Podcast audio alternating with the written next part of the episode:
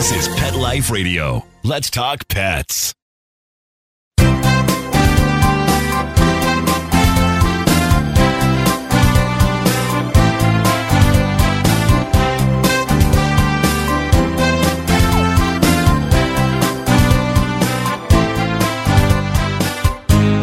And welcome, good morning, good afternoon, whatever the case may be, wherever you are.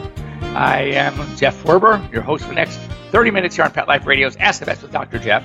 Um, we are live, so uh, anything you want to like, give us a call, talk to us about, ask me questions, AMA, ask me anything. Uh, you can reach us here at 877 385 8882. Once again, 877 385 8882. And um, we can talk about anything. So uh, it's free advice. Nothing wrong with that. Free is good. And if you have any uh, you know issues you're having with your pet, something that maybe you just don't really quite understand, sometimes you know I find that people don't understand the logic of certain veterinarians when they are approaching a case, what tests to do, why to do, and and sometimes you know they're getting pretty busy, don't really have enough time to um, explain things so you can understand what and why. Kind of like the method to our madness. And yes, many of us are mad. So we have a we have a method to what we do and why we do it. And uh, so we're here to help you just kind of sift through all of those challenges as we're trying to work with your pets. So as you know, I am I like to peruse the news, and of course we're going to talk about the, when we come out of break. Uh, the second we're going to talk all about Halloween. It's coming up this coming Thursday. It could be very dangerous and scary for our pets, and we have to just kind of be prepared uh, know what works, what doesn't work, what you can do, what you can't do, what you should do, what you shouldn't do. And we'll talk about that. I wanted to just uh, some stories caught my eye. And then I'm also I'm going to talk about some other things. I had a, a very very bizarre case. Unfortunately, didn't end well. Sent it to I mean literally two of the top specialty clinics in LA. They really couldn't figure it out exactly, but their suspicions were pointed to the same thing. So when two different groups come up with the same suggestion, probably is the case. Anyway, I found this to be sad. Sad because I love cats and I love big cats. You know, as many of you know, I, I was I took a safari in July. It was amazing. And um, oh god, I have unbelievable pictures, photographs of lions and cheetah and leopards. It was just amazing. Anyway, so I saw this story and I found it very sad. A Florida panther was euthanized after her condition deteriorated, and basically there are nine other panthers and four bobcats that have demonstrated the same symptoms. The symptoms are a very slow, progressive weakness slash lameness in the hind end. Very atypical of cats. I mean, if this were a 12 year old German Shepherd or a retriever, we're thinking, ah, hip dysplasia. He's getting weak. Equina syndrome. You know, degenerative myelopathy in German, German Shepherd dogs. I mean, we have answers, but it's not a big thing in cats. So the fact that they're seeing it in nine other panthers already and four bobcats is leading authorities to be very wary. They are monitoring and, and, exploring some of the causes. They're thinking they might be something like a nervous disorder, a toxin that these cats are getting a hold of. It could be some sort of infectious disease that is new and they don't know exactly what it is, or a nutritional deficiency. Why all of a sudden? We have no idea. It's, it's kind of like you know maybe things are, are changing uh, maybe a particular food or a vitamin or a mineral that they were getting, they're no longer able to get. Who knows? But they're exploring everything. But that's really sad. And there's very few things, in my opinion, more stunning than these big cats. How they move, how they hunt. And if you see them up close and personal, as I did, and then you look at your house cats, your domesticated cats like, like mine, and I have five, it is amazing how similar their actions are, their movements are their expressions. It's just, it's amazing to see. For any of you who have not done that, and you are clearly animal lovers, or else you wouldn't be listening to Pet Life Radio, you should put that on your bucket list 100% to uh, get to South Africa, Africa, Tanzania, Kenya, um, wherever to go on safari. It is just remarkable. Speaking of cats, and speaking of big cats, here's another story that caught my eye, and that is that a large cat was captured in North Carolina on their wildlife cameras that they put in certain parts of the state, especially in the central part of North Carolina. And they believe that this cat is an African serval cat that escaped from its home. I guess they're legal in North Carolina a year before, a year earlier. And now the concern is if they're picking it up on camera, first of all, it's been surviving. And that was unreal and doing very well. They think it's living on small animals, small mammals, and rodents. And that's what they are. They're hunters. And serval cats are pretty cool. They could be up to, you know, 40 pounds. So that's a, that's a pretty big cat. Anyway, escaped from the owner a year ago. But the, now the big worry, the big concern is that now that it's close to these cameras, that means it's close to roads. And if it's close to roads, they're afraid that either it could be hit by a car or apparently people hunt animals in North Carolina and I'm sure many other parts of the country, and they're afraid that this cat might be shot. Maybe because it is a large cat. They might think it's a bobcat, they might think it's wild. Who knows? That worries me. So the owner, he was notified because he, you know, he had reported that his cat had gotten loose.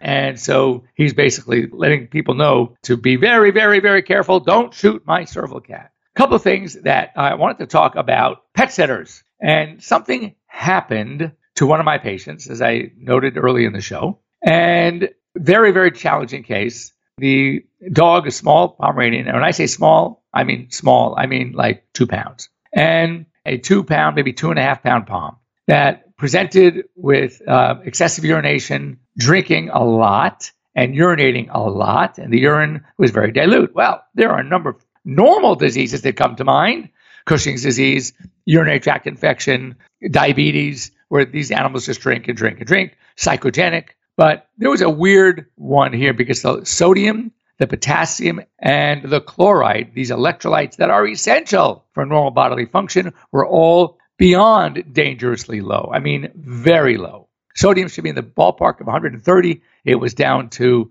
98 at one point, 103. It's almost like cellular function can't happen, can't work and the urine was just urinating out a lot of the sodium, leaving the body with very, very, very low levels of sodium.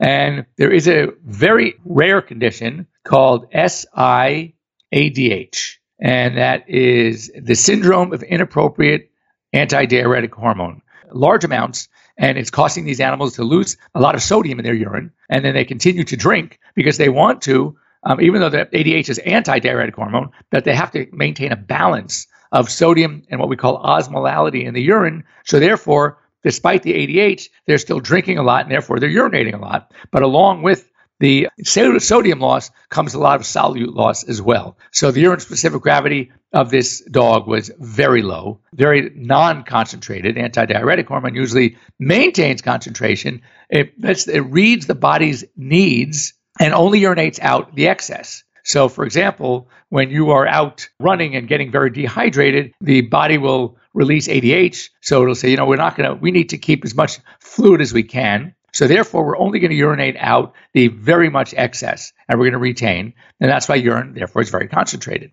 So anyway, this dog, because of the electrolyte imbalances, was very, very sick. And the signs are either it could come from many things, and it's very, very rare. In fact, when I called one of my internal medicine gurus, he even said, "Oh my God," he goes, "I don't. I've seen maybe one case in 20 years. I think at one point there were only nine or 10 cases reported." In the US for this condition. So the thought is it's either coming because of a tumor somewhere, maybe in the lungs, a small lung tumor, could be coming primarily from the brain, or it is because of some sort of insult to the body, and a drug reaction is one of those possibilities.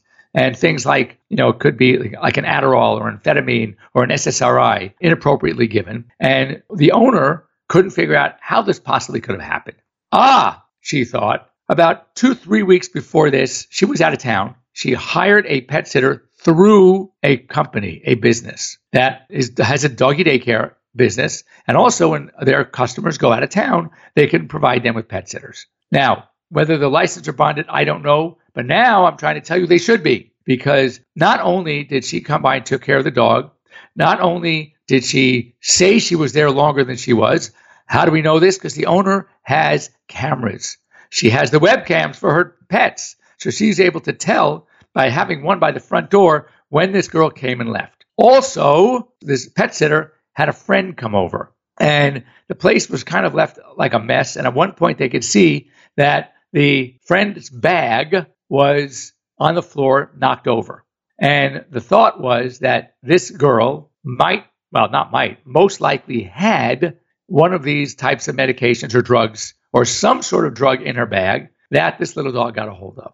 And that is terrible. And ultimately, the dog had to be uh, put to sleep. And it was very, very sad. So it's interesting that most people, when you get these recommendations, where are they coming from? They're coming from other people that you know that use the same pet sitter. They're coming from the veterinarian, or they're coming from a place that might offer. You need to really check the background and don't sign something that says basically we're not responsible for anything. No, that's not the case. You find ones that are licensed and bonded and that know the rules, that are going to care for your pet as they would their own. And uh, if you are not going to get that guarantee, do not leave your pet with a pet sitter. I'm blown away by the story. I'm blown away by the fact that the company, which is a pretty well known company, is not accepting any of the responsibility. It's going to go to a lawsuit. I can see it already because this pet sitter came from them. And you would think that if they're going to recommend pet sitters, they should have certain guidelines that the pet sitters need to abide by for the safety of the pets that they're caring for. And having friends come over, having bags uh, with who knows what left on the floor is not in the pet's best interest. So I am shocked by this, and I'm just really throwing it out there as a warning that if you travel, if you use pet sitters, unless you know them well, if you unless you really trust the source, and even if you don't and you're interviewing, make sure you cover these things. Get a webcam, set up a webcam so you can keep an eye not only on your pet, but on the pet sitter as well. And that way you will have some proof in the event that something not so great happens to your pet. Anyway, we're going to go on our quick break. When we come back, it's Halloween time. We're going to talk all about it and make sure that your pets are safe during this Halloween season. Be right back.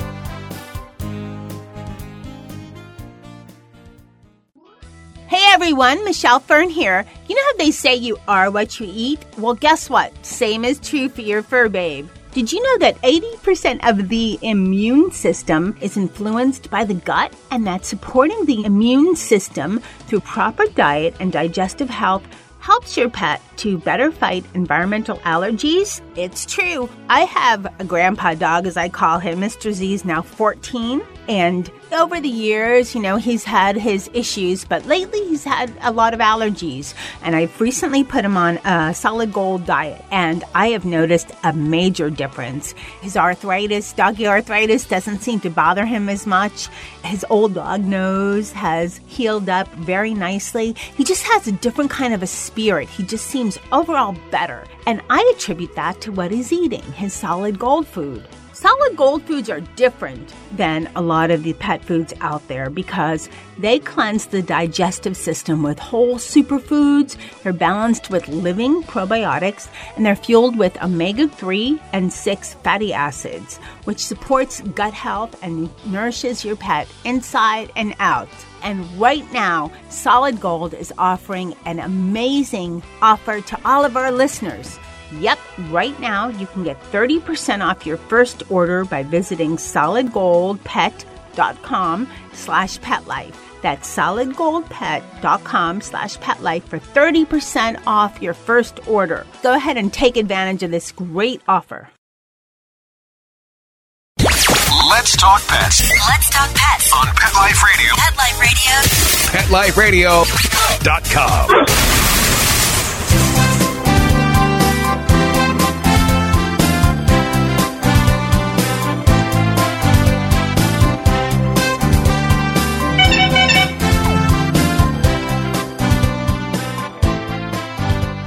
And welcome back. You're here live with Dr. Jeff. and it's Halloween time. So, the first story, actually, that came out in the Smart Brief this week was here it is Halloween can be scary and dangerous for your pets. Um, talking about unfamiliar foods, unfamiliar objects, which can be poisonous. And, um, you know, let's take it from the top. First of all, you have so many different things going on. Halloween. As you know, and I'm sure many of you have dogs that go nuts when they hear a uh, uh, the doorbell ring. Okay, so when you have Halloween going on, that doorbell is ringing every few minutes sometimes. All right, they might be a little bit nervous or anxious or shy when people come to the door. But what about these beings that come to the door that don't look like people? They don't look like normal people. As we talked about in shows in the past, dogs have an amazing ability for facial recognition. So all of a sudden, they're seeing something that is not what they're used to seeing. So even your normal, nice, happy dog can be not so happy. And you have to be aware that they might try to lunge. Also, because of all this commotion, they might get afraid and they might try to bolt. So, some basics of just the doorbell ringing, these interesting, scary beings coming to the door. You might want to, first of all, secure your dogs in a different room someplace else. You might want to make sure they're on a leash and you are have control. Do not let them come to the door off leash. And just as a fail safe, they should have ID. They should be microchipped just for that very rare instant that they might make it out of the door. Now, how about taking them trick or treating with your kids? And again, they could be very social. They could be very good with kids, but you don't know if you have a group of very strange, interesting looking kids coming at you. All right. They're coming the other direction that you may not know what your dog's reaction is going to be. Now, remember, to uh, the kids, the dog, assuming it's not in costume, we're going to talk about that in a minute, looks the same like a dog. So your dog is really wonderful, great with kids. The kids come over the house to play, and the kids come over the dog and pet, everything is fine. But these aren't regular kids anymore. Now they're, and who knows what they look like. So your dog is going to maybe not react the same way. And it could be a dangerous type of different reaction. So again, exercise extreme caution. Now, what about costuming your dogs? It's really cute. I got to admit, I have some pictures that I've gotten, I've downloaded over the years. I use sometimes when I speak. There are some fantastic dog costumes out there. But I will tell you that, first of all, just to say how many people actually do put pet costumes on their pets. How about to the tune last year of over $3 million spent on pet costumes? That's a lot of money being spent to use one night a year. And again, if your pet seems to enjoy the costume, that's great. If it's a, a chore to put it on and they're fighting you, I would not recommend putting a costume on your dog. And also, if you're they're wearing a costume, make sure it doesn't impede their vision or sense of smell. You don't want to cover their eyes or the nose. Why? Because they thrive. They they rely on that for their own protection. And if they don't have that ability to protect themselves, their fear factor might increase. And again, your normal, sweet, cute, adorable dog may still be adorable and cute, but not so sweet anymore. So again, you really want to be very, very careful when it comes to things like that. Now, what about the treats? Well, there are so many potential dangers with treats and well, first of all, small objects. You know, it's not always trick or treat. It's not always candy that gets. Sometimes it's a little device. It's a little something, a little tchotchke that that they give out to occupy the kids. A little game, a little something. Well, if the dog gets into that, that could be dangerous. Of course, one of the most popular types of candy out there are chocolate candies. Me, for one, loves the chocolate candies. So again, we know that chocolate can be toxic to dogs. Uh, yeah, it's a little bit overrated. Yes, uh, it takes quite a bit of milk chocolate to, to create a problem. But dark chocolate, things with cocoa, a lot less. Baked products are a little less, but nonetheless, you need to be very, very careful. And uh, there are websites.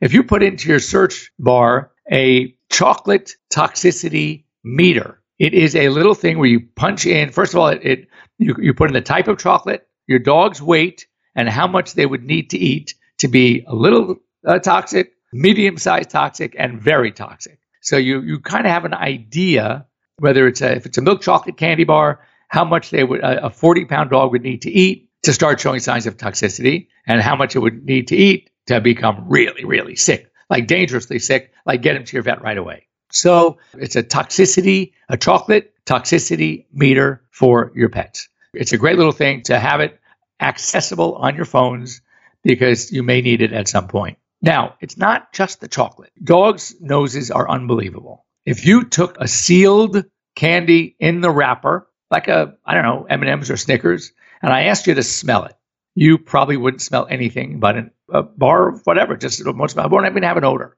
To contrast, if a dog were to smell that, a dog not only would be able to smell what's inside, if he could talk or write and you asked him to rank the ingredients in order, he'll be able to do that. Why? Because we have about 5 million olfactory receptors in our noses. Dogs have 200 to 250 million. That's 40 to 50 times the smelling ability than we have.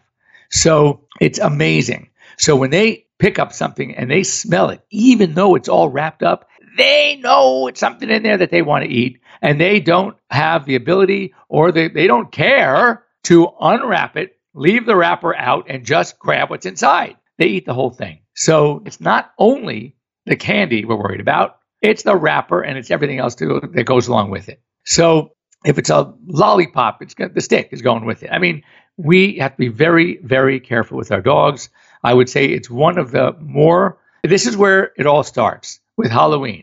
And then we're going to talk about dangers around Thanksgiving. And then we're going to talk a month later, dangers around Christmas. And it is very, very common. It, at the holiday time of year, starting with Halloween, is festive. It's fun. The kids love it. We want to keep them engaged, but we also want to keep our pets safe. So keep them on leashes. Do not let them by the front door. Make sure they have their ID. If you're going to take them with you, be careful. Keep them on a tight leash. Make sure that they know that it's just kids. Stop if you see a large group. Why don't you pull off to the side? Have your dog sit. Wait till they pass. And be also warn kids coming up to the dog. Be very careful because we know you're a kid, but he doesn't. So therefore, be really, really careful. And um, have your veterinarian's number handy. Have your AirVet. If you haven't downloaded it yet, you can reach us on AirVet and tell us what the dog ate, what's going on. We might be able to help you. If not, send you to your local emergency center. Anyway, that's all we have time for. Uh, thanks for joining me here on Pet Life Radio's Ask the Vets with Dr. Jeff. If you want to get a hold of me, if you want to ask or talk about anything, uh, you can reach me easily. Dr. Jeff, Dr. Jeff at PetLifeRadio.com. Um, if you have a medical question, you can text it to me. If you need immediate care, you can reach me on or reach one of our AirVet docs on AirVet, A I R V E T. Download it, have it on your phone. It's a great thing to have. It doesn't cost you anything to download, and your first call is free anyway. So go for it. And uh, other than that, we will be here next week, same time, same channel here on Pet Life Radio. Ask the Vets with Dr. Jeff. Have a great week, everybody. Stay safe this Thursday. See you next week. Let's Talk Pets every week on demand, only on PetLifeRadio.com.